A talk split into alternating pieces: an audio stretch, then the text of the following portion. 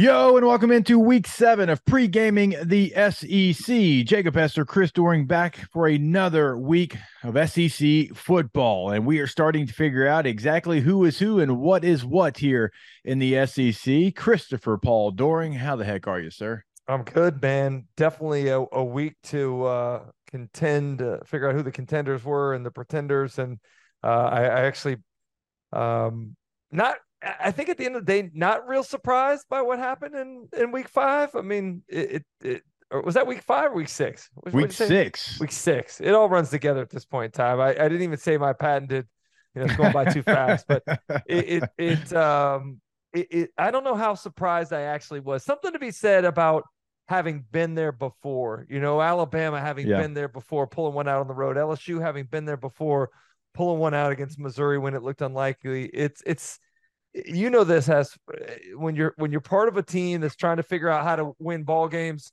you kind of have to have that moment of of uh, confidence building and right. and it felt like a couple of those teams let opportunities get away from them yeah and we talked about this on uh, off campus earlier this week a&m still feels like you have to punch up to alabama and i don't mean that disrespectful to texas a&m but Alabama's still Alabama, certainly in the SEC West. And you made a great point about that earlier. Maybe not in the SEC because of what Georgia's been able to do, but over the last 15 plus years, I mean, Alabama's Alabama. So even though we thought maybe Texas A&M would have some advantages, some of us more than others, we, we didn't see some of those things play out in that game, right? And A&M didn't play bad. A&M didn't play horrible by any means, but it just felt like they they were a little hesitant to make the play to win the game, right? Like the fourth and one situation that we've all talked about a lot, like mm, almost like when you're trying to punch up a little bit, go make that play. Yeah. Go be aggressive because I just think when you don't play aggressively, it's going to always be hard to win that game. And we talked about outside the conference, like with Arizona and USC. Like Arizona, you got to go for two. You don't want the Heisman Trophy winner touching the ball again right? A la LSU versus yeah. Alabama last year. Bryce Young.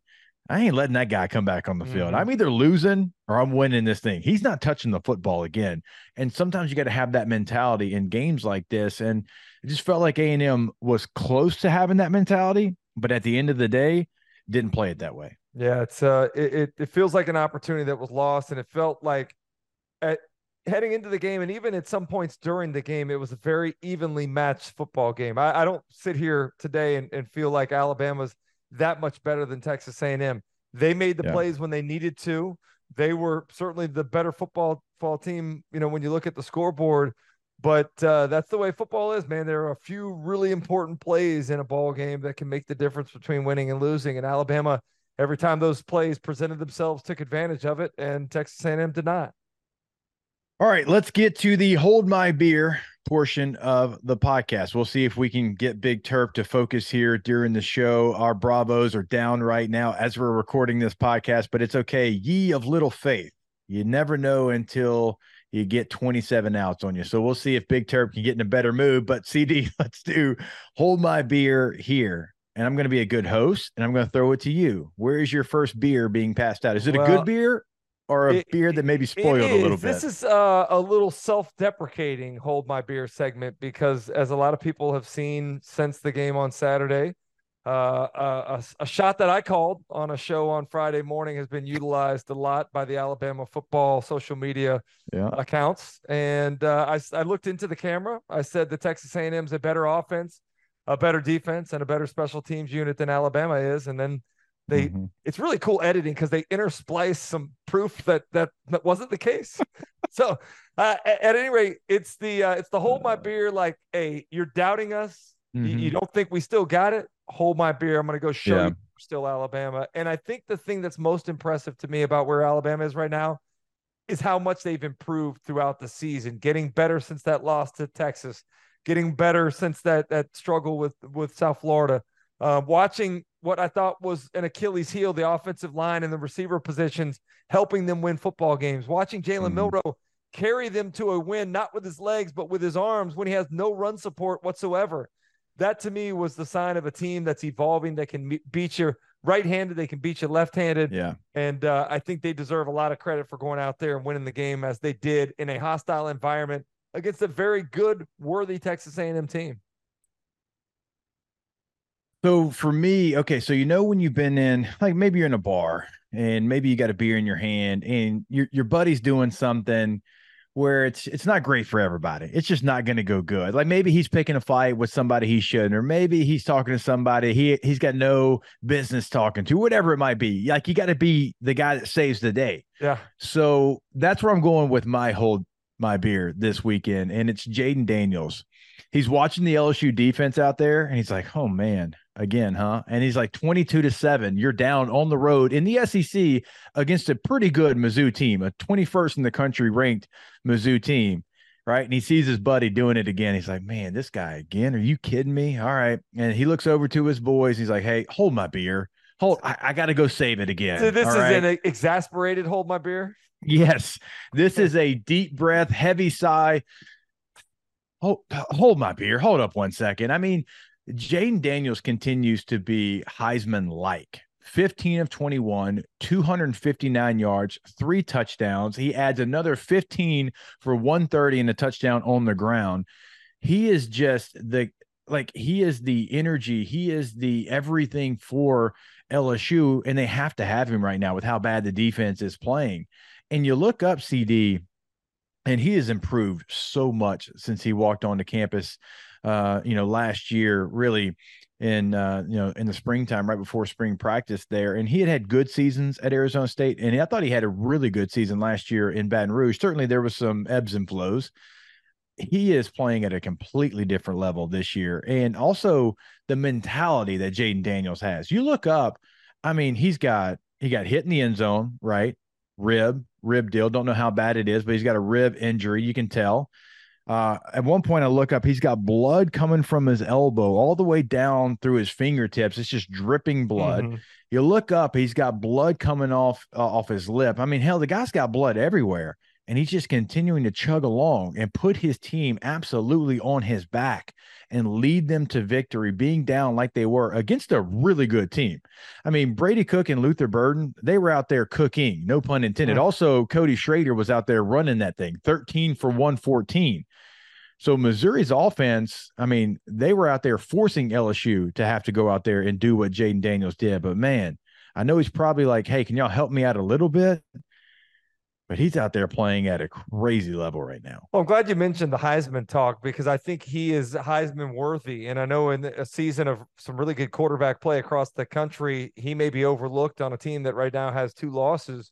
Uh, but I look at not only the numbers that you talked about, but the time when he steps up, when he the team needs him the most in the fourth quarter, third nine, they're backed up in their own 20, makes a 14 yard scramble that moves the chains. Later in that drive, down third and three, scrambles on a actually it was a uh, quarterback draw that he puts his foot in the ground and gets north and south to go 35 yards for the touchdown. Yeah. This guy had 86 yards passing and a touchdown in the fourth quarter, 69 yards rushing and another touchdown in the fourth quarter alone. Like these are are plays at the time when his team needs him the most in the crucial minutes of a game that decide whether your team wins or loses. And I think that to me is what a Heisman Trophy winner is all about. Not some gaudy stats that don't necessarily matter, but stats that mean something that help you win games the way Jayden Daniels has. Yeah, and you know, maybe there's too many quarterbacks with too many incredible stats, and there's a lot of great quarterback performances out there. Maybe we don't have the year where an RG3 or a Johnny Manziel, where they don't have maybe the team success, obviously like national championship relevant at the end of the year success. And because their stats were so gaudy, because they did so much for their team that they get to New York and they win a Heisman Trophy. Like this year's going to be hard because you got quarterbacks with the stats and also have a lot of team success, but he certainly deserves to be recognized. And when he got selected first team all SEC quarterback, there was some people that didn't like that. There were some people that thought that that was foolish. Well, nothing foolish about the way he's playing. He's playing as well as anybody in the country right now. Yeah, no, I, I think um, it's surprising because I was thinking back to preseason last year when we weren't sure who was going to win that quarterback competition. We yeah. thought it would be Jayden Daniels largely because of his ability to run and compensate for what we thought was going to be a struggling offensive line. He went, I, I think back to that Florida game and, and the success he had throwing the football that night, particularly on third down, is the moment where he grew up in front of our eyes and became the guy that is on the path where he is now. I, I think we've seen that from a couple quarterbacks this year already. Yeah. Carson Beck a couple weeks ago, fourth quarter against Auburn, shows that he's ready for that sort of pressure. Grows up with that final drive that that he took Georgia on to win. Um, you look at what Jalen Milroe did this past week against uh, A and M. Felt like he grew up right in front of our eyes. So it, it's kind of fun to watch these guys come in, think they can do it, and then have the success that proves that they can actually do it and what that does for their confidence going forward. All right, before we go to last call, I want to remind you about our friends over at Richards Honda. Go to their website, richardshonda.com. Once you get to the website, check out those new vehicles. They've got something literally for everybody. If you need the midsize SUV, right? They've got the Pilot, they've got the HRV, they've got the Passport, the CRV. They have something for everybody. If you're looking for the minivan, they've got the Odyssey minivan, they've got the Ridgeline truck. You know, they got the hybrids, they got the sedans as well. Again, check them out online, richardshonda.com. Richards Honda, home of the warm and fuzzy feeling. All right, now let's go to our last call as we look back at week number six. Give you one final thought before we move on to week number seven in the SEC. And Chris Doering, your last call is. Well, do you want to start uh, with one particular game? I, if we're going to talk about the East, I mean, I think we have to give credit to the, the the Georgia Bulldogs. And there's a lot of people that will probably take away from that win and and say, "Oh, it was just Kentucky." I've heard a lot of former Georgia players say that. I think that's I think that's disrespectful not only to Kentucky, but I think it's disrespectful for what Georgia was able to accomplish. That's a very good Kentucky defense that Georgia embarrassed. First six yeah. possessions, they had the ball, they scored six times. Um, they were able to completely shut down the run game of Ray Davis on the other side. Uh, the passing game for Kentucky still continues to struggle. So I, I just think it was a, a game that we finally saw them playing maybe a team that was a little more competitive just uh, mm-hmm. uh, within the conference and went out there and passed that test with all flying colors, man. It was really it was their first ranked test, and you're wondering how's Georgia going to respond after having some tough times against South Carolina and Auburn, and they went out there and they left no doubt. And you're kind of wondering, okay, Kentucky, like are you are you there yet? Are you able to be in a game like that with that magnitude on the road? Because you were undefeated and you would just beat the hell out of Florida. I mean, a, a, team that you for a long time could not figure out, right? So you had some momentum. Is it more CD bad matchup for Kentucky? Was it Georgia doing all the little things right? What like what was it for you for this Kentucky game and why Kentucky wasn't able to go out there and be relevant in this game? Yeah, I think it's some of the both that you just stated there. I think first and foremost, it's a bad matchup when you go out and you're Georgia light, right? And you're trying yeah. to beat Georgia at their own ball game. That's why I thought it was so important that Devin Leary start to have some success throwing the football. And not only did did the passing offense not have that explosive nature that you yeah. need to win, they went backwards. What what 10 of what 10 of 26, I think is what yeah. the, the final numbers were for Devin Leary. Um, this is a problem. You know, it, it's continuing now through the midpoint of the season, and we're seeing bad throws, we're seeing drop passes, we're seeing busted protection.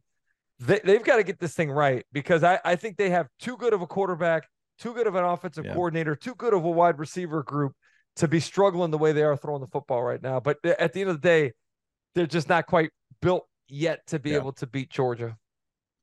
No, and and look, I was as high on, on Devin Leary as anyone. I've seen Devin Leary play at a much higher level, right? I know that there's better football in there. It's been surprising that they just cannot get it going in, just really can't complete passes. I mean, short routes, intermediate routes, down the field, like it doesn't matter. Like it is a real struggle for them to complete passes. Even when Devin Leary does put it on the money, like the receivers are not making the play.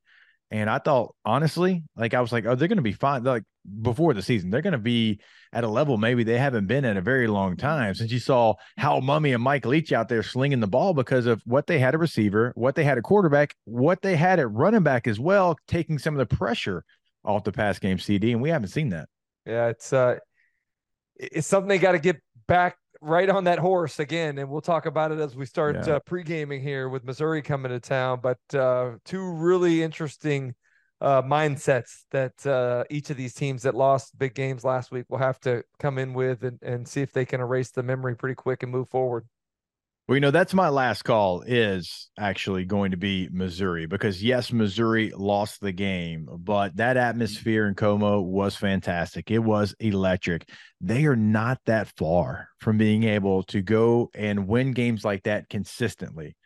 right? And they had LSU 22 to 7. And LSU isn't a championship contender right now, but still a top 25 team in your building, great atmosphere and you're you're doing things the right way, right? Your your run defense have been so good up until that point, and then Logan Diggs and Jayden Daniels go out there and they do that. So I understand you're disappointed, but I don't think you're far, CD.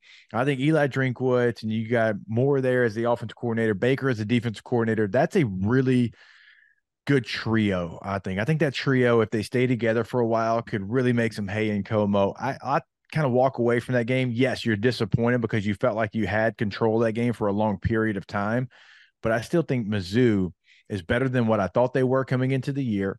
I think Brady Cook and Luther Burden and company are elite football players in the SEC, and they still have something they can build off of, and it can go this week with a game that we'll preview a little bit later on. Let me ask you about LSU. You mentioned uh, the the run defense from Missouri. They were number one in the conference heading into that yep. game, and LSU I think ran the ball twenty five.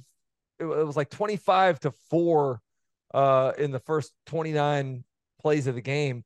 Yep. Do you think that, that that was something the coaching staff identified that they felt like they could have success running, or do you think that they had the success first in the ball game and just kept feeding Logan Diggs because of that success? I think a couple of things. I think they knew they could be successful. I think they thought their offensive line had an advantage against the defensive line. Um, I also think that they wanted to kind of control some of the pace of the game.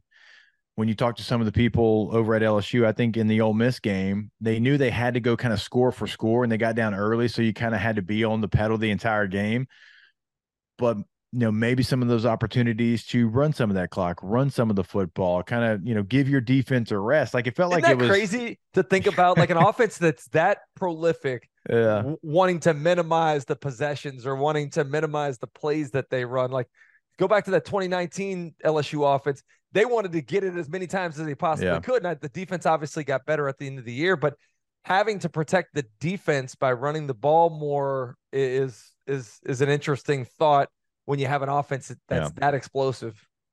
I know, but I I truly feel like that was the case. I mean, you ran it 43 times, you only threw what 23 passes. I mean, it wasn't even close. And you could tell it from the get-go. I mean, what was the first series was two runs yeah. right off the bat, if I'm not mistaken, right? And you've got this quarterback that's playing as well as any quarterback in the country, and you still did that. Now Logan Diggs has been playing really, really well, but yeah, I mean, to me, that pointed to okay, we got to control some of this. We got to, you know, maybe limit some of these possessions because last week we didn't do that and we were as good as you want to be offensively, but even that because we didn't score on two of our possessions wasn't enough. It is yeah. wild. It's wild to say, but that's what it feels like. Yeah. Well, I'm just talking recent memory, not digging back 20, 30 years. Is the LSU team this year as big of a disparity as you've seen between two units, offense, defense? Because I know like the early Lane Kiffin offense was prolific. Yeah. We were always talking. Hey, this is defense. this is Iowa. This is Iowa, but flip it. This is Iowa offense and Iowa defense. They're the Spider-Man meme pointing at LSU right now. like Iowa's offense last year, Big Turb, they were, I think they were 130 in total. I think they were 130 total offense, and then they were number two in total defense. LSU's like 121, I believe, in total defense, and they are fourth overall in total offense. This is LSU is Iowa right now, as far as you know, one side of the ball playing at an elite level, and the other one being a real liability. Let me ask you this question though, Hester, as an LSU guy. Eight possessions in the second half for Missouri, only two scoring drives that Missouri was able to put together. So 14 points on those eight possessions it almost felt like they figured something out. And and I think that interception in the in the second quarter uh, was perhaps one of the biggest turning yeah. points in, the ball game, and, and, it very well may prove to be a turning point in the season for LSU. I mean, are you buying any of the improvement in the second half of that that LSU defense? I mean, it could be. I'm trying, as you were saying that, I'm trying to look up the stop rate in the country, right? Stop rate. Uh, amount of possessions that teams have against you that they don't score points, that you get them off the field. So this could be a field goal or a touchdown. And LSU right now is 128 in the country. They're only ahead of Arkansas State, Kent State, Hawaii, Charlotte, New Mexico as far as getting off the field without giving your opponent points. So yeah, I'll take it if I'm an LSU fan. I mean, hey. only giving up two touchdowns and eight possessions because before that, you were about 50% touchdowns. I got some good up. news for you though. Auburn is up next up on the schedule, and Auburn's offense is not very good. So you want to find a way to help that stop rate improve. Yeah play against the Auburn Tigers. That's the yeah. uh, one dimensional team they are. They have very little ability to throw the football. Yeah, right remember now. the Spider Man meme I just said? I mean, yeah. this is LSU's pass defense and Auburn's pass offense pointing at each other. Both of those are ranked 121 in the oh. country. So, which bad will win out? And we'll preview that a little bit later on in the show. Before we get to our guests, though, I do want to remind you about our friends over at Blue Delta Jeans. Go to bluedeltajeans.com and there you will find all the information that you need to find your fit your pants, your measurements. Nothing feels as good as custom fits. We tell you that every single week. So go check out our friends over at bluedeltajeans.com. All right, now we do want to welcome on our guest this week. We are going to be joined by former South Carolina quarterback Stephen Garcia to break down some Gamecocks, look back at some old stories from his playing time as well. Stephen, it is great to catch up with you, man, and, and we'll get into talking a little bit more about the the the South Carolina, Florida stuff uh, as we go on the show. But I want to take take you back, man. Like I was I was in um, Columbia. Uh, I think it was the first year that that Coach Spurrier was at South Carolina and um, coaching on that other sideline. I was on the Florida sideline. It was just like a, a surreal moment for me, kind of watching my coach coaching the other team. What what was it like for you being around him game week of Florida? Because when I was at when I was at Florida, he was always a little different for Georgia week. How how was he for Florida week, or or was Georgia still the most important game kind of to him in, in your opinion? Uh, I mean, I would say it was probably similar to how he was when he was at Florida coaching at Georgia. Um, that week against Florida, it was. I mean, me and him didn't have a very great relationship to go to to start with, but uh, but yeah, it was it was like everybody's walking on eggshells and you know you don't you, you don't want to miss class at all that week you don't want to you want to go to every single thing that you're supposed to do and uh, because he is he was on edge at all times more so than he typically is and i know you know he's he's on yeah. edge often so uh, yeah that that week against florida was always was always hellacious to say the least Let's talk about the current coach, Shane Beamer. Uh, we love Shane, man. Shane has been great to us with his time and always appreciate hanging out with him down in Destin for spring meetings and the media days as well. Like he still, to me, feels like the right guy for the job. And I realized South Carolina had aspirations to start the season better, but I still think that Shane Beamer is the right guy for the job. And eventually down the road, this program is going to be in his mold the way that he wants it to look and it's going to be successful. I mean, I I sure as hell hope too, uh, and I, I do believe that as well. I know, you know, his his leash has definitely gotten shorter um, from everything that I've read on social media. But again, I mean, you read all sorts of nasty stuff on social media, so who really cares about that? But yeah, I mean, I, I agree with you 100. percent I, I, think he is he's the right guy for the job moving forward. Um, you know, it's it's it's kind of like what have you done for me lately, kind of kind of yeah. deal. It's like you know, we we want to win now. You know, obviously they beat Tennessee last year, they beat Clemson, which they haven't done in a while. Uh, but yeah, I mean, I, I think he is. I think he's the, the the way to go, and you know, he's going to get these guys going in the direction that we used to be at. What's the ceiling for for the program? Do you th- given where we are right now with NIL stuff and transfer portal and and uh, the addition of Texas and Oklahoma next year? I mean, what, what do you think a realistic expectation should be amongst Carolina fans? It's tough, man. It's tough to answer that. Uh, honestly, um, because we just we just don't have the the money that you know these other schools have, and that's just being honest. Uh, you know, these guys now that you know, I don't know if they've done it yet, but I'm pretty sure Florida's the next state that's going to allow high school players to get paid. So you know, the NIL has changed everything dramatically. The transfer portal has changed everything dramatically, and you know, I remember seeing Coach uh, Beamer this past off season, and we were at some event, and he just came up to me afterwards, and he just looked exhausted from like shaking mm-hmm. donors' hands and you know, kissing babies and doing all other stuff and trying to keep these guys from bouncing around different, you know, schools that will pay them more money. Uh, it is, it's a lot different, you know, than, you know, when we were playing. It's, it's, it's crazy. Yeah, I mean, it's recruiting your own roster. What feels like exactly. every single day. I mean, exactly. almost every single now. Hopefully, these new transfer windows will help that. But I can't imagine because I mean, look, all three of us know this. We've been a part of it. High school recruiting is exhausting because you're going into multiple high schools per day, and you're having to you know, come up with, hey, you're the latest, you're the greatest, and come up with a speech. But having to do that with your own guys every single day, like I'm not sure that anybody can keep up with that, doing that every single day.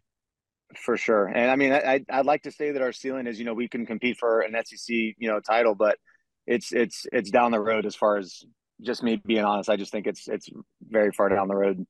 All right, evaluate what you've seen from from Spencer Rattler. Like going back to last year when he first got there, you know, it looked like really was a struggle. And when we've heard, you know, the ideas of simplifying the offense last year, it started to hit the hit the uh, upward trajectory uh, against Tennessee and on through Clemson, and and just really picked up where he left off. Like uh, uh looking at what he's done and looking at as little run support that he's had and as little protection that he's had. I mean, what what, what do you uh, make of of the job he's done this year for your alma mater? Oh, this this year is definitely uh, a vast improvement from last year. Um, I would say, you know, I, I caught a lot of hell on uh, Instagram or Twitter, whichever one it was, because uh, you know they were talking about the offensive line that week one against uh, North Carolina, and it's like I don't know what game y'all are watching, but he's holding on the ball for five, six, seven seconds. I mean, you can't ask these guys to block for that long. So um, I think that first week he was he was holding the ball on, you know, uh, holding them very long. But you know, throughout the year, I think he's played a lot better. And uh, you know, we're we're going to go as far as he takes us. That's just how it is. You know, we we like you mentioned, we don't have much of a run game, uh, which it's it's tough, man. If you don't have a run game, it is tough to sit back there and just let these guys pin their ears back. But uh, I think he's played a lot better this year than he has last year. And you know, he's he's obviously a hell of a talent. So I'm uh, I'm pulling for him and hoping that he can you know have a big game this week. And Legette's been great, but like going this entire season basically without Juice Wells is always going to be tough. Like when you have that playmaker, and South Carolina over the last couple years done a great job of like having these guys that can do multiple things. And Juice Wells was kind of one of those guys. And then when you're out that guy, it's like, yeah, Legette can step up, but it's like when you're South Carolina and you don't have a running game, to your point, Stephen, like man, you got to have multiple guys that you feel like you can go out there and trust if you're Spencer Rattler. For sure, for sure. And as you mentioned, it's when you have a guy like Juice that goes out, it's it's it is tough. It is tough because now you can kind of game plan. All right, we're not going to let you know Legette. We're not going to let leave him open. We're going to kind of spy on him every single play. And yeah, it's tough. It is. It is very tough. So, like I said, hopefully Juice can have some somewhat of a comeback and make it make it uh make it play. You know, make a couple games towards the end of the year. But it's it's tough sledding right now. Let's go back to your playing days, man. Was there a, a game that was kind of more special than another for you and a, a certain opponent, a, a, certain venue that you liked going to in the SEC more than others? Uh, uh, Florida for sure. You know, being being from Florida, and yeah. uh, you know, I got a bunch of bunch of friends and family friends that are are Gator fans, and you know, it was it was always fun to go up there and you know get booed and also get you know a little shit talked to. But uh, but yeah, I mean, getting a chance to go up there in 2010 and you know beating them in the swamp that was that was you know everybody talks about the Alabama game, but you know beating the Gators in the swamp is it's it ain't easy to do. And mm-hmm. the first the first two tries, uh, we were I think outscored like 110 to seven or something like that. so you know, for us to for us to win in there was was definitely special for me specifically. You know, being from Florida. With that game coming up this week, you look at it. I mean, it's really an opportunity for South Carolina to kind of get back on track. And you, you look at the other teams like in the East, and certainly Georgia's at the top, and then Kentucky's five and one, Mizzou's five and one, and like you want South Carolina to compete in that kind of category of okay in that group of teams that are pushing to try to get to Georgia. And CD and I have talked about South Carolina. Like it feels like they're close to making that jump. Not quite there yet. Had some disappointing losses. But if you go out and you beat Florida obviously and you still have those teams left in your schedule that's not something that can't be achieved this year for sure, for sure. And I think everybody kind of uh, saw Kentucky get exposed this past weekend. Um, so you know that's their five and one is not a, it's not a very good indication of their their talent level, just in my you know opinion. Uh, but yeah, I mean, you get a chance to go out and beat Florida um, this week, and you know, sort of right the ship, and you know, kind of forget about the Tennessee and the you know the other losses that we've suffered so far. But yeah, I think I think this is a very big week for us, and you know, every week is, as you know, man. It, both y'all know, every week's a huge week, and you know, this is definitely a, a time to, you know, right the ship, especially after coming off a bye. You know, hopefully everybody's healthy. So I would imagine you'd say that you enjoyed playing in Coach Spurrier's offense. I, I loved, uh, you know, everything I, I think about now. I go back to the the verbiage that we learned at Florida that we used at Washington when I was there. If you were playing today, though, is there an an offense in college football or in the SEC specifically that you like that you you'd enjoy playing in? In the SEC specifically, uh, I don't I don't really know. I don't watch enough of the guys to uh to see that, but yeah, I think uh I think playing for you know Colorado that offense looks freaking awesome. Mm-hmm. uh, you know, you look at uh, the other USC out in California. Um, I mean, that's a pretty fun offense to, to, to play in. But yeah, as far as as far as the offense in the SEC, I mean, LSU's throwing up a bunch of big numbers, so I mean that's that's probably a fun offense. And you know, I know Josh Heupel pretty well, and you know Tennessee's got a pretty potent offense as well. It's it's just tough. I don't I don't watch enough of their games to Mm-hmm. to really make a a good decision. I mean, but it still looks like I mean, college quarterbacks have so much more freedom than when all of us oh played. God, Even dude. I mean, they have the ability to go out there and you've got 11 personnel most of the time, and you're not trying to get in the I formation anymore. And you can check things at the line, and you just have completely different schemes than when any of us played. E- uh, even CD, like, I mean, obviously, y'all were throwing the football there with Coach Spurrier, but it's done a different way now. Oh, it's it's it's drastically different. It is hundred percent different, and uh, it's definitely a little more fun to watch. That's that's for sure. But yeah, the old days of you know the ground and pound and you know great defenses in the SEC, it, those days are a thing of the past. At least, at least in, in my opinion. Yeah. All right. So let's go to uh, the matchup this weekend, man. I, I know uh, probably paid a lot more attention to to South Carolina than you have Florida, but what, what's uh, one of the things that either concerns you uh, with South Carolina that, that you think might be most important for them to get the win, or or something that uh, you're feeling good about as it relates to the matchup? It's it's kind of tough. Uh, as you mentioned earlier, you know, just the run game. We haven't had a run game in all year, and really even last year we didn't really have much of one. So, you know, I think that's going to be crucial if we can get you know some some sort of running game going. If we can give Spencer a little bit more time back there, I think he has a, the chance to kind of pick them apart. But you know, it's it's all who knows who knows what the hell's going to happen, and you know which who knows what Florida team's going to show up. Are they going to be the team that Yeah. you know beats Tennessee, or you know, you know, it's you never know. You never know. It's uh, it's going to be interesting either way. Having that game at home though i mean you have to feel much better about that because look i hate to give cd credit but the swamp regardless of how good florida is or is not that's a tough place to play and williams brice as you know like even sometimes like regardless of record they're still going to show up and that's going to be a big advantage for south carolina Absolutely, absolutely. I mean, any anytime you can play at home uh, in the SEC, you're you're you're definitely going to be favored uh, unless you're playing against a you know obviously a better team. But yeah, I think uh, I think it's definitely beneficial that we're playing you know Florida in in Williams Brice. You guys get uh, together much? I mean, have you guys had any reunions of, of some of your old teams yet? Not freaking one, man. It's it's No. unbelievable. Not one. I know Coach Spurrier was trying to do it, um, and then the pandemic bullshit happened, so we didn't get a chance to do it. But uh, but yeah, I think we are we're doing it this year, um, November fourth against Jacksonville State. So that should be interesting getting to see all those guys. And I talked to a bunch of them on you know social media, and they said they're all going to be there. So we Yeah. uh, we're gonna we're, we're gonna light it up pretty good that uh that that trip. Such a fun, fun group, man. So many big names from that team that you played with, and and obviously it was one I was paying a little more attention to with Coach Spurrier being there. But you've said before, I, I love listening to you talk about some of the things that that you wish you'd have done differently. And and you mentioned earlier on the relationship with Coach Spurrier was a little rocky in the beginning. What what's that relationship like now? I know you're close with with Jerry, his wife, but uh, how, how's your relationship with Coach? I mean, it's it's so much better, and uh, yeah, I mean, it wasn't rocky just in the beginning; it was rocky throughout the entire uh, the entire tenure I was there. So, you know, but like I said, man, I never did myself any favors. I was extremely hard headed. So that's why I try to tell these kids that I'm training now. I try to tell my own kids that it's like, you know, just just shut the hell up and do do what your coach is asking you to do, and you'll have a lot better, you know, time playing out there. Um, but yeah, I mean, me and him relationship where it's it's great now. Uh, I still talk to Jay. I talked to her, I think, I think like last week Mm-hmm. last last Wednesday. So yeah, they're they're doing great. They're going to be at the uh, at the reunion. So it's I'm I'm you know excited to see him. Tell tell Hester how good the uh, aluminum foil cookies were in your locker for your, your oh birthday. my god, those are unbelievable, man! Unbelievable. No no wonder I was up to two fifty seven at one point playing quarterback there, and I was like, they, I mean, so everyone everyone she would make them for everybody, and all this time she would just give me little extra ones every for everybody's birthday. I'm like, geez, you were trying to fat my ass up. And it worked. They were unbelievable though. They are they they were the best I've ever had for sure. Have you been to the uh, restaurant up here in Gainesville yet?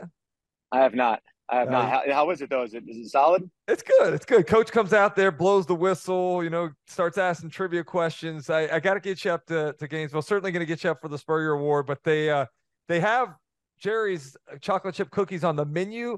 I don't think Oh, they're my God. quite authentic. Uh, They're not they're not the same as as they once were, but uh, still the memory of them eating them uh, takes me back to those days in the uh, locker room for sure, man. Awesome. Well, I definitely want to come up there. You know, it's Tampa. It's about an hour and a half drive. It ain't, Yeah. it ain't too far. Yeah, not bad Yeah. at all. Well, let me know, Uh, man. I'm down. To, I'm down to go up there. Absolutely. Yeah. Well, after South Carolina, if they take care of business, then certainly like that's the time you need to go up there. For sure. Yeah, Absolutely. I don't know what the expectation level like. I, I don't know how to feel about this game as a don't Florida guy going in. Yeah. I, I- I don't really have any sort of real feel for, like you said, which, which team, which Florida team is going to show up, man. South Carolina too, though. Right. I mean, I think that falls for both teams. yeah, Absolutely, absolutely, absolutely. Yeah, I don't, I don't think either of them have much of an identity now. Just it's, it's, it's kind of, it's kind of tough to watch, but at the same time, man, that's that's Real Madrid. Got to, you got to pull for Yeah. him. So it's going to be interesting either way. I'm, I'm going to some Gamecock, uh, like Tampa club watch party. So hopefully, Well, what- hopefully we have a good, uh, a good showing. what's the uh, what's the contingent of Gamecock fans like in, in Tampa? A decent little pocket. First time ever going, so I, I, I have no idea. I have no We're idea what to out. expect. Yeah, I have no idea. It should be, it should be fun either way. I know I'm going to have fun regardless. I'll Can we make it, get- I'll make sure I have fun. Can we get uh, Zach Brindise up there too? Get him to uh, make the drive up. Yeah, he he's impossible to get a hold of, man. It's he'll he'll he'll reach out to you if he needs something though. That's for sure. And I hope I hope he's Yeah. listening to this shit. Yeah, we, we'll, we'll make sure he gets a uh, gets to listen to it. That that's the Brindise way, though. He runs in and runs in his family from his older brother. So uh, Hess, his older brother Noah was my roommate at, at Florida too. Nice. So we have a uh, a connection there as well. Absolutely. Hey, Steve, man, we truly do appreciate your time. We appreciate you hopping on with us, uh, man. Enjoy continuing uh, working with quarterbacks, man. Hear great things about that. I mean, it- like any information you can share about maybe how to get in touch with you. Uh, yeah, just any of my uh, social media, just at Stephen Garcia on Twitter, then uh, Steven Garcia underscore five on uh, Instagram. Absolutely. There he is. Hey, we appreciate your time, brother. Absolutely, guys. I appreciate y'all. I'll talk to you soon. Thanks, man. See you. All bud. right. Sounds good, Yes, man. sir. All right, we appreciate Stephen Garcia, former South Carolina quarterback, for pre-gaming the SEC with us. Now it's our turn to pre-game. We do it every single week. Let's dive into the week seven slate here in the SEC as we pre-game the SEC. And to do that, we welcome in a very sad Big Terp because our Atlanta Braves, and look, this is an SEC podcast. I think a lot of our listeners are probably right there with us, but we're recording on Wednesday night. So right now, not going well for the Bravos, down six to one. But as we saw last game, you never say never on this Braves offense. So Big Terp, with that being said, hopefully you'll be in a better mood, but we got a pregame, so we got to fight through it. I'm used to this, man. I'm I'm a seasoned Braves veteran. I'm used to them blowing in the playoffs. I'm I good. feel like we, we did this last year too. Weren't there Same some times when we thing. were Yep. doing Yeah. this podcast and this I think was it was going on? during the Dodgers game, and that was the one where Cody Bellinger hit the three-run shot, which was heartbreaking. But then they recovered. Um, all right, let's talk some football, not baseball. Let's go Georgia Vandy at noon on CBS. Obviously, Georgia coming off that huge 50 point outing. They're favored by 31 and a half here. Vanderbilt now 2 and 5, 0 and 3 in the SEC. So we won't spend too much time here. Just what are you looking to see from both teams here? Do you, do you remember two years ago when Georgia went to Vanderbilt? I think it was a noon game uh, on the SEC network, and Georgia scored like 31 points in the first quarter of that ball game. It was Ladd McConkey, it was Brock Bowers, Yeah. and it was these guys that we didn't even know much about because it was Right. in the season still that had breakout games. I want to see that level of focus. Georgia's at the the time now. They've they've gotten some of the rust knocked off. They've got guys that are new playmakers that are you know completely acclimated. Uh, they had a, a great start against Kentucky, so they're out of that whole slow starting mode and label. Come out and handle your business. Like great football teams, you know this has Yeah. Great football teams don't care about who's on the other side of the field. They don't care about anything other than their own performance. And I want to see Georgia play to that level on on offense and on defense this week. Yeah, great football teams are. I want to impose my will on you, and there's not a damn thing you can do about it. That's what great football teams do. It doesn't matter who they're playing against.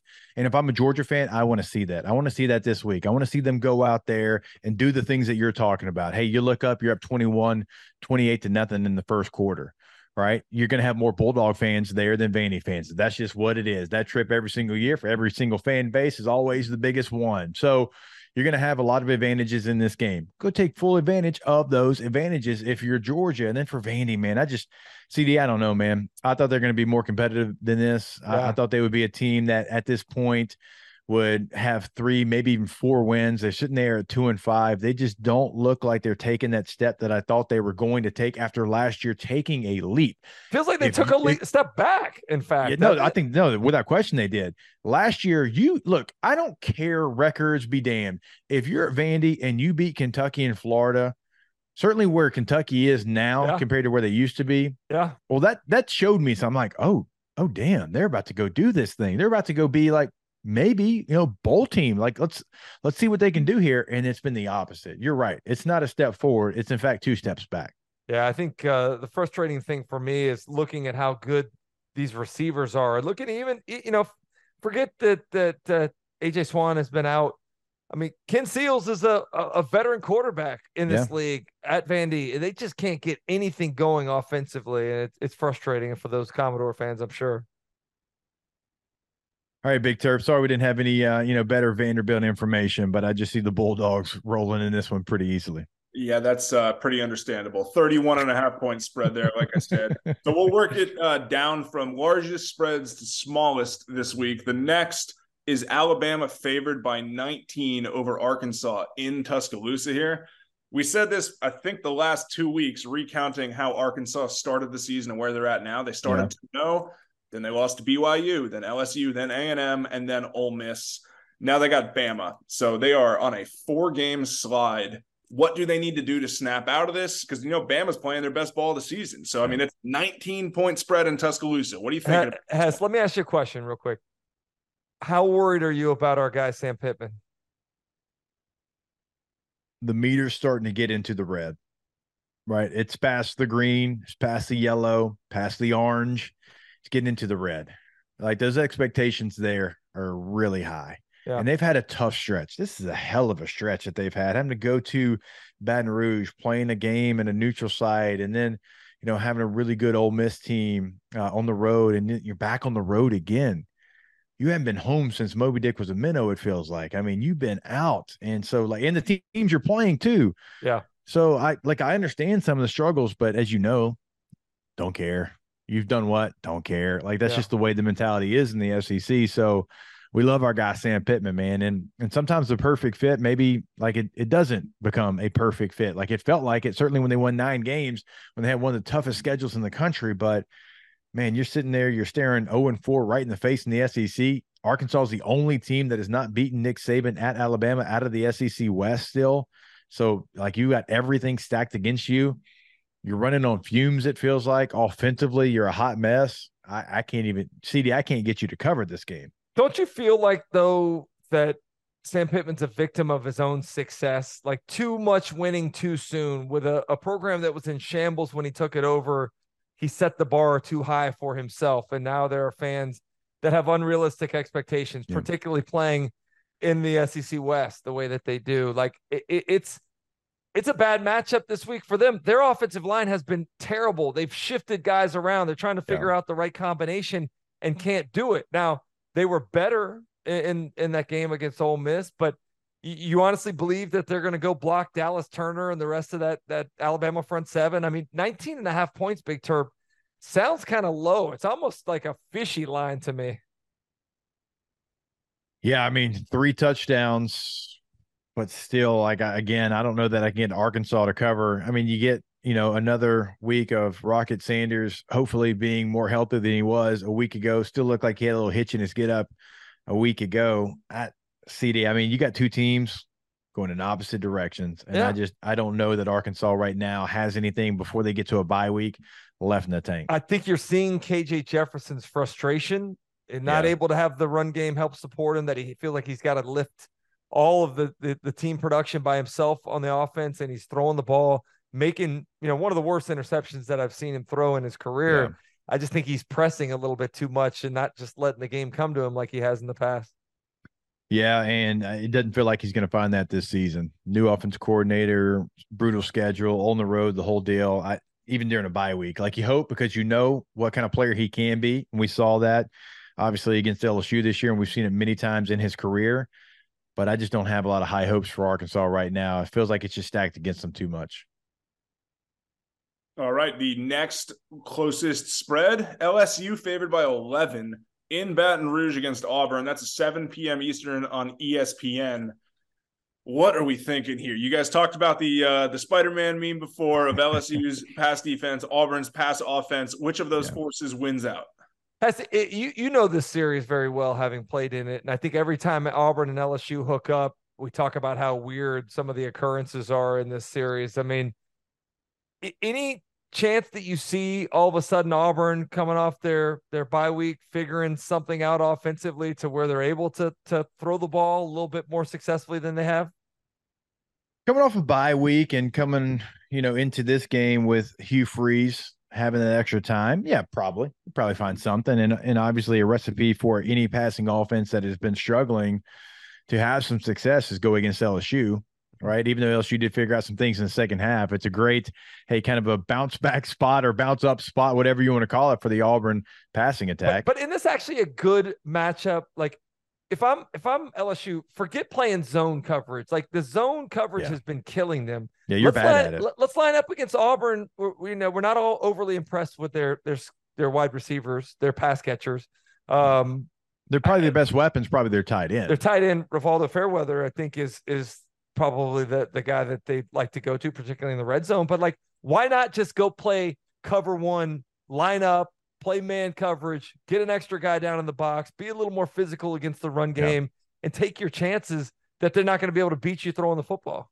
I'm with you because if you're not good in zone coverage, why do it? You play yeah. zone, and certainly you play quarters coverage, which to some of our listeners, uh, I think some of you probably know, but it, it is a coverage in which you are trying to not get beat. You're trying to keep things in front of you. It's a we used to call it a big coverage. umbrella coverage, right? You're just yes. trying to to to to stay yeah. behind the. You got four receiver. deep set. Yeah, yeah, four deep safeties, and you got a lot of guys underneath, and and everybody's playing passive. I'm not a big fan of it. In fact, even in flag football, at the fourth and first grade level, when I see teams that are back there and dropping in four guys deep, I'm like, oh, sign me up for this. Hey, check post check that post. Yeah, you're getting that scene. Yep, get right there. You going dig like, post combo? yes, yes. There you go. Right. And it okay. And and if you're not good at that, because the reasons you do it is to try to shore some things up and maybe try to play that safe nature that we're talking about. No, the hell with that, man. You're not good at it. So what do you try to do? Go try to be aggressive. Yeah. Go see if you can play cat coverage. Right. I mean, try anything that you possibly can do to switch it up. I mean, you're having to use so many resources to to try to stop teams through the air. I mean, you're using your best pass rusher as a nickel Sam, Harold Perkins, because you have to. It feels mm. like out of necessity, you have to drop him into coverage. Yeah, it's it's it's hard to believe that LSU is void of a a true nickel player to the point where they got to play maybe their best pass rusher at well, that, that nickel spot. You had a nickel last year, Sage Ryan, who's really a safety, but played nickel out of necessity. And now he's starting corner. Yeah. He's well, a corner. He's a safety, but he's having to play corner again out of necessity. Yeah. The overall skill of the secondary in general is confusing to me, given yeah. all the success. And and may I that's that's unfair because I, I I am confused as to why the secondary is not more talented but you're really talented up front and you get no pressure whatsoever. What's more confusing to me is Maason Smith and his ability not to have a bigger impact. I don't know if he's not healthy. I don't know if he's trying to stay healthy. Not, I, but it, he doesn't look like he's showing up on tape. No, it's just a lot of hand fighting. It's just yeah. a lot of hand fighting. Just a lot of like engage and yeah. then like trying to like post up and kind of get the last, you know, last word in instead of getting off blocks. Do you think like, that's like, and I've never played that position before, but having a knee injury, playing on the interior of the the line of scrimmage, like there's some hesitancy to to really get up in there and have bodies flying at your at your ankles? I don't knees? know, man. I, will be honest with you. Like LSU's defensive line coach Jimmy Lindsey, unfortunately, had a, a, medical emergency right before training camp. I mean, I think actually maybe like the day it started. I have to go back and check. And so they've been without a D line coach this entire year. Now yeah. you try to piece it together on the staff and move guys, but it was so bad.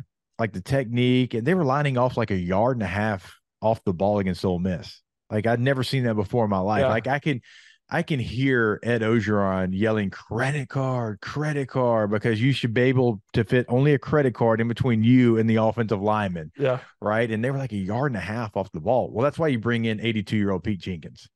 That your fundamentals were so bad on the defensive front that you brought in an 82 year old analyst who's one of the legends of the game off the street to Yeah. come help you out. So I don't think it's all on Maason. Now, Maason has not played to the level anybody thought he would, but neither has Mekhi Wingo. And I know Mekhi Wingo is a great football player. I know he's a Mhm. Sunday football player. I know he gives you everything that he's got. So for me, it's more of of it's technique issues and it's some things that they have to get shored up. It was better last week, and hopefully, if you're an LSU fan, Pete Jenkins can fix a lot of those issues. Big Terp, what else we got, man? Well, hey, with all that being said, though, real quick before we move on, Jayden Daniels will win this game for LSU, right? As bad as the defense is, as bad as things are going for them, even if Auburn does find success, I can't find a path that Auburn can slow him down enough and for them, because of their offensive woes, to score enough to beat LSU. You can't tell me though you're not a little concerned with the health of Jayden Daniels after the beating that he took against Oh, yeah. Missouri. I mean, and I love I love Garrett Nussmeier, and, and I think he's a very adequate quarterback that can can can play really well for you. But you could tell the body language of the team, the offense when Yeah. Jayden Daniels came back in and what he did to upload. Uh, oh, when he went that- down, it was like, oh dear God. Yeah. Oh my Lord. yeah. What is So- going? Yeah. I, you sure. got to keep him healthy. You, You got to keep him healthy, and that I, I feel like he takes some shots. I don't know if he doesn't know how to get down. I don't know if he, you know doesn't know. He needs to go across the the. Ponderosa and go see Jay Johnson. And Jay needs to go teach him how to slide into second base, third base, home. It doesn't matter. Just yeah, maybe that because I Yeah. love the toughness. Too gritty to be pretty. I love all of that. But also LSU needs you if they have any chance at No having a big year. So All right, we got three games left and spreads of minus three and a half, minus two and a half, and minus two. Ooh. Three very good games. The three and a half is Texas A&M at Tennessee. That's a 330 on CBS here. Obviously, Hey, A&M clarify that by the way, because it, it's actually Ten- Tennessee that's favored by three and a half, right? yeah. Yep. Yeah, I- Tennessee favored by three and a half, over under 55 and a half. I was shocked by that, to be honest with you, Big Terp. Like I, I, I feel like in just the matchup and watching Georgia play against the Tennessee offense last year, how physical they were able to be and how much trouble that gave the offense.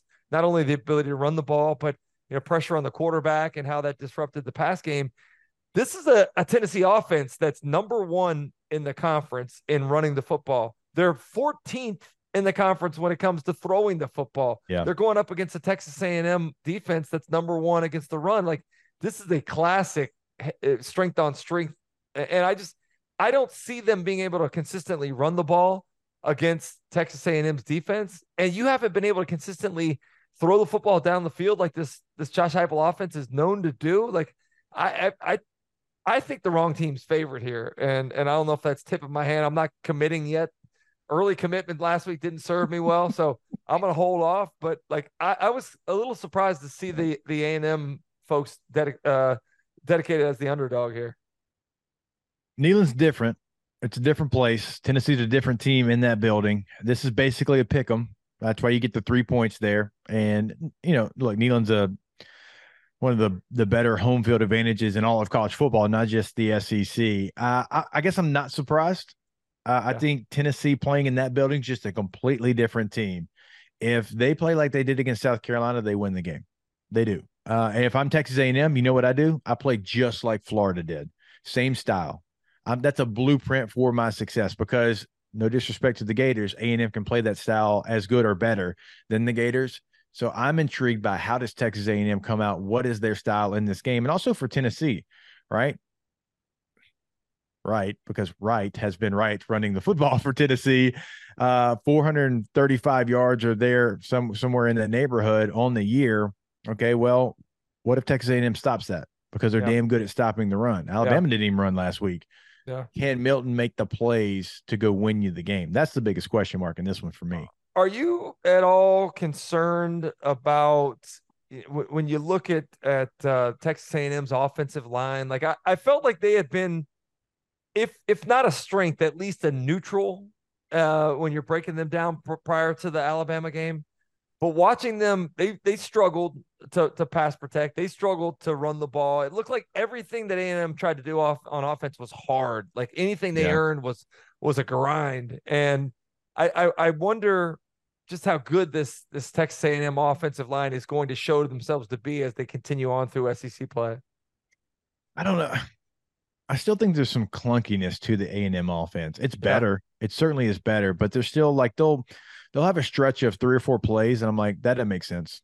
Those plays don't play off each other. Why yeah. were you why were you running those plays in that sequence? They still have some of that. And as good as Max Johnson is in the pocket, and I think it's his biggest strength, sometimes he's too good in the pocket. And what I mean by that is he climbs up and finds a way and finds a window enough but it still takes a long time. Yeah. Like even if you're doing the right things in the pocket, it still does take a long time. And then it's going, you know, your protection is going to break down a little bit. So there's a couple of issues that I still have with A&M's offense. I, I don't think they're as far as they've been in the past, but they're still not as crisp as they want to be. Where are these big explosive pass plays that we saw in the pre-conference season? Yeah. Like, you know, uh, Noah Thomas catching the those go routes, watching Evan Stewart, like uh, Ainias Smith, uh, Moose Muhammad, a lot of their big plays came on catch and runs. But yeah. where are the ones over the top? Where are the ones that you're able to to stretch the defense, whether you hit them or you don't? I just didn't. I didn't feel like they took a lot. Maybe it was because they were worried about protection, but it, it that is the strength of your team. And I thought it was going to be a little bit more of a vertical passing game this year, uh, based upon what I saw in the pre-conference season. Real quick, last thought on this game before we move on. If A and M loses this game and they're four and three, two and two in the SEC, what's that conversation? You asked me about Sam Pittman earlier. I'm throwing this one at you for Jimbo Fisher. Yeah, I mean, I, I, really think it has to do with the totality of the season. Uh, this is a huge ball game. You know, to one of the signs of a good coach is how he can get a team ready to go after a disappointing performance. And this was probably as as big a disappointment as they've had in a while, given you know how vulnerable Alabama had looked and having that game at home and the excitement around it. So I I, I think that this is a a, a must have game for Texas A&M, and, and and honestly, you know this is one you're probably in the preseason if you're looking at the schedules are going to give to the Vols. So if the Vols give give this one away, like that, it, it, yeah. it I feel like it's a low key, you know, high uh high risk and high reward kind of game. Yeah. No, it does. I mean, we got a couple, and we'll get to one that might be the biggest in that category, but this one certainly, CD, to your point, does feel like that because so much to gain, right? A and M bounce back, good win on the road against a good team, and so much that obviously if you if you drop it, they you have there to lose, and then for Tennessee, kind of same situation. All right, Big Terp, what we got next? All right, we got the two and a half point spread, and that is in favor of Kentucky hosting Missouri. Uh, hard to find two teams where the narratives are different than last week going into those big games they had. And it was not the biggest shock in the world to see those two teams lose. Mm-hmm. But getting 50 dropped on you by Georgia for Kentucky and then Missouri going up two scores and then eventually dropping that game, those ones hurt. So somebody's bouncing back, somebody's losing two straight. Who do you think those are? Yeah, man, I I, I watched that uh, Missouri tape watching the ball come out of Brady Cook's hand, it is pretty, man. He yeah, throws a nice, accurate ball with great ball placement.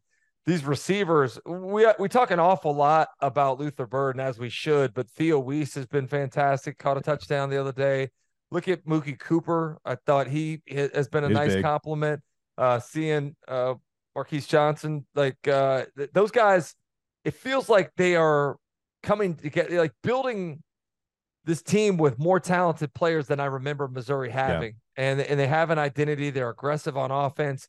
I, I, really have come to like Cody Schrader and what he's added and what a great story Stud. he is. Yeah. Um, but I, I still think that that that Kentucky is the better team. I, I, I wonder how much, you know, the embarrassment of getting beat like like they did in in Sanford Stadium is going to maybe take away some of that confidence that they had. But I lean towards Coach Stoops in this one just because I feel like they've they've been here before where I think Missouri's like experiencing some of this for the first time, losing a really heartbreaking mm-hmm. important game that had a lot on the line and how you bounce back from that. This is for both teams, massive. Just maybe the biggest game in the conference this weekend because of all the things that you just said. And Kentucky trying to prove, no, no, no, we we belong in the top 25. We just went, we got look, we got into a buzzsaw against Georgia. It got away from us early. I promise you, we're a top 25 team. Yeah. Right. And, and Kentucky's been trying to build that narrative for a while. And you and I are some of the biggest fans of the way they've built this program. And then for Missouri, right? Kind of newish in this. They've they've certainly had moments, but you know, this Mizzou team undefeated, had maybe the best the best win in, in the SEC for a long time, that that win against Kansas State. And then you are up two scores. And so like you have proven to yourself that you can do it. I, I, agree with you. Like Brady Cook out there spinning the football looks as good as anybody. Uh, I mean, Schrader's running the football. Luther Burden, he's one of the top three receivers, maybe in the country. He's leading the country in yards right now. So yeah, you got Jimmy's and Joe's in Como. And now it's time. Okay, now that we got some of those players, some of those guys that are Sunday players and look like some of those guys at some of those other programs, we got to go take advantage of it. I think Mizzou bounces back this week. I, I truly do. I, I think that Missouri, if, huh? if, if I'm Mizzou, I am trying to turn this into an absolute track meet. I'm trying to turn this into a track meet because Devin Leary in a Kentucky uniform has not shown me that he can keep up with that pace. Can we say, can you believe you're saying that? Like Devin Leary and, and Liam Coen cannot keep up with Missouri's offense and passing. Kirby game. Moore and Brady Cook are out there cooking. Yep. That's like the third time I've used that this week. I'm probably going to use it six more. Okay. But that's what they, I mean, you watch the tape. I mean, do you agree? I mean, they are they are a well-oiled machine. In the yeah, second half, they they sputtered a couple times against LSU, but there was a lot of good in that tape as well. I like their offense. I like their offensive yeah. design of their plays. I like their play calling. I like the aggressive nature of of their their team in general. Um, so yeah, I think this is a this is a big legitimizing game for Drink, and you know the, we've talked about it before. They've been to bowl games the last three years, but in each case they've been six and six. Like yeah. let, let's make a bowl game with a with a, a, Nine a big three. time announcement. Yeah, let's make let, let's do that with some. Let's uh, announce our, our presence with authority, like Nuke LaLoosh like talked to talked about yeah, in Bull Durham. This is going to be like the pre-gaming the SEC Bowl, though. This is like two of our favorites, yeah. Kentucky and Mizzou Stoops and Drink. So it's going to be great to see one team uh, win, but also painful to see one of our boys lose. No doubt. All right, one more, and it's the game we talked about with Stephen Garcia. We got Florida, we got South Carolina in Williams Brice. This is a 3:30 Eastern kick on SEC Network. Gamecocks currently favored by two as we sit here on Wednesday night. CD, how you feeling, man? And we'll let us start because right. Florida game. That's how we do it. But okay. I, yeah. how you're feeling?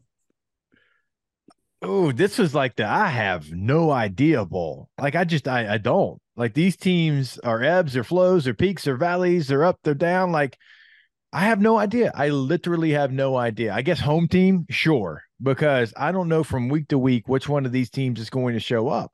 There it's a day game good. though. It's not under the lights there. It doesn't have the same kind of feel that it, it, yeah. It does when you play at Williams Brice in, in, the dark. You're right. You're right there. But still, like I CD, maybe you have a better feel because like we've seen Graham Mertz play great at times. We've seen Spencer Rattler play great at times. We've seen a lot of bad from some of these position groups as well. Like I, I'm just not sure how this game plays out.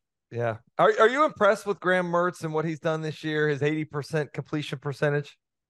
Yeah, look, I know a lot of people have a lot of uh, different things to say about that, but anytime you're completing 80% of your passes, I still think that's yeah. that's really impressive. And he's thrown for 1400 plus yards. I have to see it down the field more. I love I think he's done a great job. I think he's been one of the real few leaders on this team. It's a team in need of some leadership. It's in need of some some alpha. It it, mm-hmm. it definitely uh it doesn't have that that that dominant um leadership group that you need. Maybe they'll figure that out, but like like you said, I don't know what to trust. Like Florida's been a mess when they've gone on the road to Salt Lake City and to Lexington early in the season. If they go out there and they have this big penalty fest where you're slopping it around and you're not, you know, able to to make tackles on defense and you don't have a sense of urgency, you're going to get beat again. But at the same time, like how much do we trust what we've seen from South Carolina at home? They beat Furman and they beat Mississippi State. Both of those yeah. teams uh, are not going to get confused for world killers. So I don't I don't really know what to expect here, but I do think Florida has an advantage on the line of scrimmage, on both lines of scrimmage. Uh, South Carolina has kind of struggled. If Florida goes in with that aggressive mindset that they are the ones that are going to dictate the, the the tempo and the physicality of the game, I think they can win it. But if they play Yeah. passively like they did against Kentucky, this is going to be one that they drop. The good thing for Florida, South Carolina doesn't have a running game to Yeah. speak of. And that's going to be a big advantage for the Gators. I agree with you. I do like the D line matchup for Florida against the South Carolina offensive line. I guess if you're Florida, you can't let Legette take over the game. Like he's their one weapon that's still out there and healthy, in my opinion. But it is for Florida, the bugaboo for them has been teams that like to run power runs at them and gap scheme runs, not just power runs, but I'm talking about in between the tackle type of runs. I don't think South Carolina can do that against anybody, but certainly I don't know that they can do that against Florida. Florida was the number two rush defense Yeah. heading into that game against uh, Kentucky and Lexington a couple weeks ago. They were embarrassed. I think they've got something to prove. And I, yeah, I don't know how much you can take away from the Vanderbilt win, but I, I do need to see them be more aggressive. And I understand, you know, Billy Napier's kind of mo is being kind of laid back, being calm, but there's a lot of Gator fans that feel like that's rubbing off on Florida on the field. And I need to see a little sense of urgency. Sometimes you know this has you can inject your team with some some urgency offensively by the play calling. And when you're being aggressive Yeah. when you're using some tempo when you're taking some shots south carolina's secondary was very susceptible to the play action pass in that mississippi state game. Florida's going to run the ball and they're going to have success doing it. I want to see them take some first down shots with some play action and see if you can't get one over the top. I think you just talked me into the Gators. i don't know if that's a good thing given my my recent know. track record Uh, yeah, I don't know. Maybe I should go the opposite way. Maybe we should bet everything Big Terp on the Gamecocks. It is, you know, it is a big month, big month for South Carolina. I'll just leave what do it you at mean that. Big, i don't know what you're talking about big month. Um, I just I heard Remember, there's it like used a to be it used to be Drew Lock. It used to be Locktober. You know, now the uh, the whole thing out there amongst the uh, South Carolina fans that it's Cocktober now. So yeah. we'll see. We'll see. Yeah, we'll see if that actually, uh, you know, pays off and is something that is actually a thing. Uh, all right, so we end every single show. Uh, take it to the bank, although. The bank's my been taking us. It's more like yeah. take it to the cleaners. We're Yeah, gonna take with- it to the cleaners right well, now. you, you can take it to the bank, but that means take your ATM card to get more money out. Yeah, no. One piece of good news, and it's that we we want to get this podcast out there. We do really good work here. We want more eyeballs on the podcast. So our week six best bets tweet was our highest viewed tweet of the season. Oh, great. Unfortunately, unfortunately, that's because the Uh, Alabama fans came for Chris yeah. Doering, and they might have found out uh, that he bet against them and bet on Texas Mm-hmm. A&M, and that he locked it in earlier in the week. But that's fine. We still got the eyeballs. Um, this was another week where we started hot. We started two and zero, Mhm. and we started with the LSU Missouri over, which cashed at the It very felt like a it felt like a good omen at the way that thing closed. Yeah. and then yeah, Hess covering that that uh five and a half, that LSU minus five and a half on a pick six. It felt like we were in for a good one. And then Yeah. Yeah. we did follow that up with an 0 and 4 because you guys were both on Kentucky plus 14 and a half, plus 34 and a half would not have gotten it done. The Arkansas Ole Miss over 62 and a half also a- Never had a so- shot. That one was like never. I, it- I, I would never have imagined that we would have seen such a pedestrian offensive performance on both sides of the ball. Like I know. literally, Ole Miss was 0 of 8 on third down through the first three quarters, had no rhythm whatsoever. I Yeah. bought that thing up to like 20 and a half, and that was the biggest waste of six points of all time because those six points were gone instantly. And then the uh, the final one was Texas A&M plus three and a half locked in earlier in the week, but then again they did not cover that. Hey, but but here's the thing: if Ainias Smith doesn't have his toenail touch out of bounds, they cover that. Like literally, uh, he has that. Yeah. And, and why can't they run the ball in from the two yard line? You get that holding call. I believe it was Evan Stewart held the Yeah. The edge guy. I mean, golly, it was so close to being a winner. Mm. Mm, so mm-mm-mm. close yet so far away. It's like a lot of our bets this year. week seven is our week. So what does it run our records Yeah. to? Do we have the season totals? Oof, Um, I I actually don't awful. have them on Thank me. Okay. God. Good. It got Thank lost in God. translation. Yeah. I got to thank search through my files. No, don't do that. Don't do that. Just just know we are going to have a major comeback here in week number seven. I'm hoping so. I'm ready. I I'm hope feeling. so. Ne- not, neither one of y'all was real confident. Yeah, I'm, I'm, I I feel said like uh, I feel like I'm I'm I'm wandering down a road with tumbleweeds trying to find winners, and they're just Hey, eluding just me. fade us. Just come watch the podcast and fade us.